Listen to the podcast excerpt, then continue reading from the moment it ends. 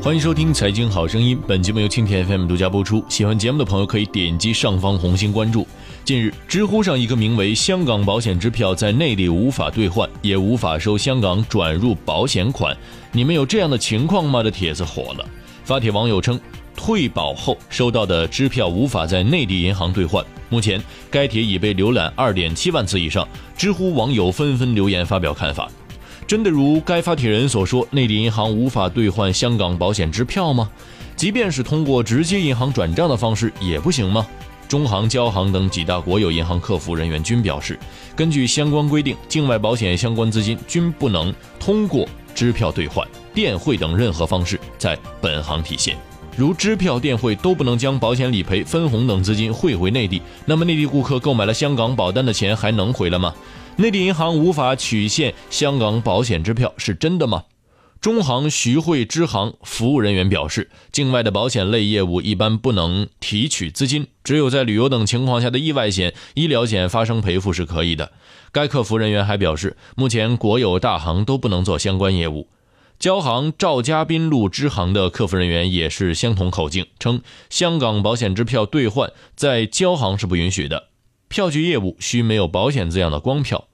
农行、工行客服人员表示，总行对于业务限制规定不明确，相关票据需要当地业务网点了解信息。从上述反馈的银行信息网点来看，不仅仅是支票兑换，只要是涉及境外保险相关的收支业务，包括中国银行在内的部分银行网点均不予办理。事实上，上述银行网点对于香港保单的收支限额是是有章可循的。近日，外管局相关人员对新浪外汇回应称，根据现行的外汇政策法规啊，境内居民个人到境外旅游、商务活动以及留学等购买人身保险属于服务类贸易交易，在外汇管理的政策框架是允许和支持的。对于居民的个人到境外购买人寿保险和投资返还分红类保险，属于金融和资本项下交易。根据《个人外汇管理办法》和国家外汇管理局印发的《个人外汇管理办法实施细则》的通知，这些现行个人外汇管理政策法规尚未开放。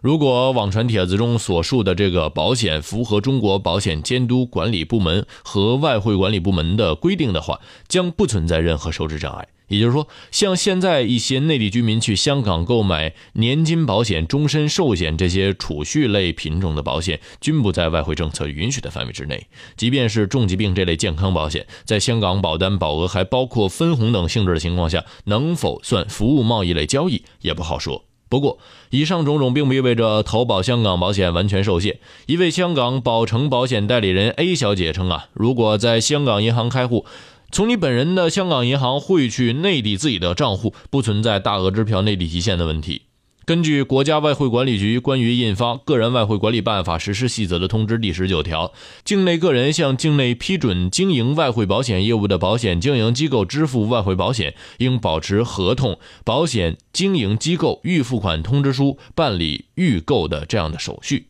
应持保险合同、保险经营机构付款通知书、办理购付汇手续。境内个人作为保险受益人所获外汇保险向下赔偿或给付的保险金，可以存入本人外汇这个储蓄账户，也可以结汇。当然，结汇是由每个人每年五万元以上的限定的。此外，这位知乎网友的帖子称，开立银行账户的审核非常严格，根本开不了口。但对此说法，香港宝诚保险代理人 A 小姐表示不认同。她称，目前内地居民在香港开户只需要内地居住证和香港的保单等材料，开立的过程并不太复杂。目前，香港银行对于内地居民前往开户类型有不同的规定，大银行更倾向于开立更高资金的这样的客户的账户，中资和小资银行对于门槛的要求较低，需要提供保单和家庭住址证明，比如信用卡流水证明材料等。实际上，香港保险支票在内地无法兑换，这个话题并不新鲜。二零一六年四月份，原保监会发布关于内地居民赴港购买保险的风险提示，从法律、汇率和外汇政策、保单收益、现金价值等方面进行风险提示。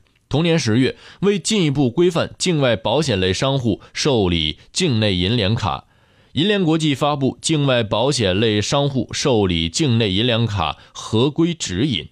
规定境内居民在境外购买与意外、疾病等旅游消费相关的经营项目保险时，可以使用银联卡支付；其他保险项目严禁使用银联卡支付。